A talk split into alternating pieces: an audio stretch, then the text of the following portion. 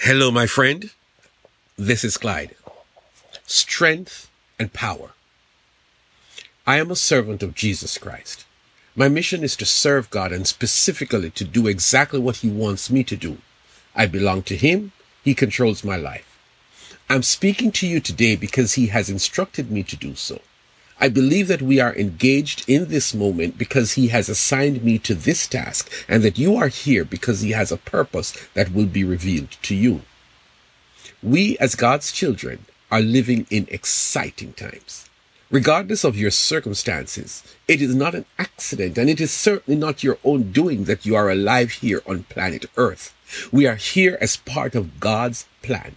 You have to know that God is in control and He does not make mistakes. He is not surprised at your circumstances and He does not need to revise His program. You are more than a winner. You are special and important. You are an official of high standing, an ambassador no less, in the name of Jesus, and you have purpose. You live in a world of contradiction and conflict. Don't ever forget that you're a resident, not a citizen of this world. Jesus has declared over you that your citizenship is of another kingdom, and like Abraham, you are not searching for, but you are destined to arrive in your heavenly home, a place that God is preparing for you. While you are here, we hear the same message God gave the Jewish exiles as written in Jeremiah 29. Make the best of your life here on earth. Acquire property. Have good relations. Prosper. Make positive impact in whatever sphere of life you are found. But most of all, win souls for the kingdom of our God. Whatever you do, don't lose sight of who you are and whose you are. The other side of your side of your reality is that because you are not a citizen of this world, you are seen by the world as an outsider. Those who are not of the kingdom of God, they view you with suspicion and fear and evil intentions. You are light in a dark world. You are good in an evil world. You are not one of them. And so they are always strategizing how they can deport you, get rid of you, wipe you out. You represent God and they have rejected God. You represent righteousness and they want to live in sin and iniquity and not hear you criticize and oppose their lifestyle. They stand for the opposite of what you believe in. They despise your morality because their definition of morality and right living is freedom to do what is pleasing in their eyes. You see it in Romans chapter 1. That is the reality that you and I live in. But our King, our Lord, speaks to us today a message that is timeless and critical. Remember that we are residents, not citizens. Remember that they would want you destroyed. Remember that their leader, the devil, he has a constitution of iniquity and destruction of everything good that God has created. And we are the focus of a tripartite program. Steal, kill, destroy. That program has many facets, but it does not change. He has a large and faithful military force in order, rulers and authorities, power and dominion are spiritual forces of evil, and they operate from a central place in the heavenly realms. They have divided the earth in region, and each region is under the command of an assigned ruler, who then commands those under him to carry out the diabolical plans of the commander. Steal, kill, destroy. Sometimes you will encounter the roaring lion or the angel of light or the harlot or any other disguise that he chooses, but they all are meant to decimate and annihilate the church. They know who we are, my friends. They know that our foundation is solid, that we exist eternally on a rock called Jesus, but that has not deterred them from trying to prevail and continue continues to fail. The day Jesus announced the coming of the church, he said these words to the founding members, and that word has been handed down not to a select few, but to the whole church.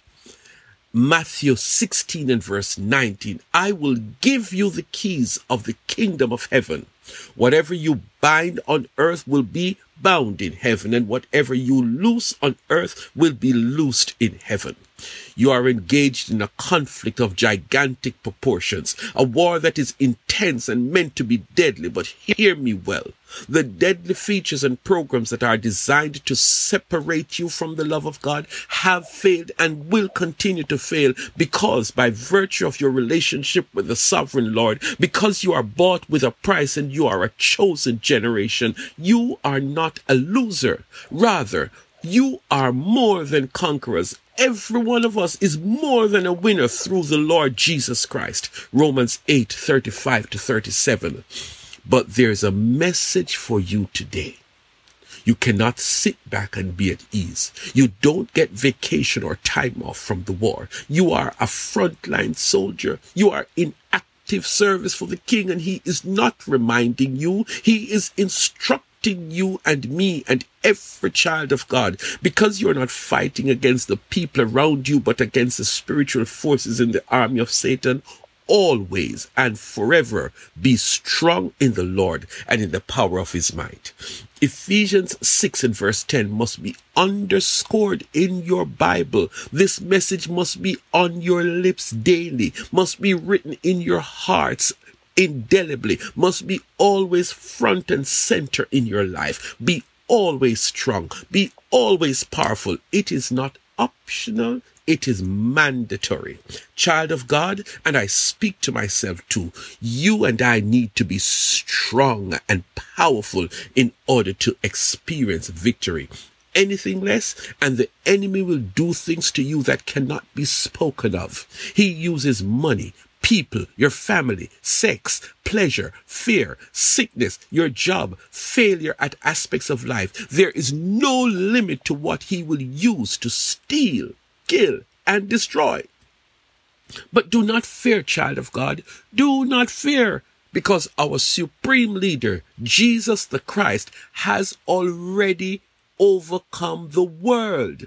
Hallelujah. He grabbed power from our enemy on the cross and he has made his enemy, our enemy, his footstool. They are under his feet and there is one last one, death. And right now, Jesus holds the keys of death and hell. And as sure as night follows day, there is coming a day when death and hell will be thrown in the lake of fire.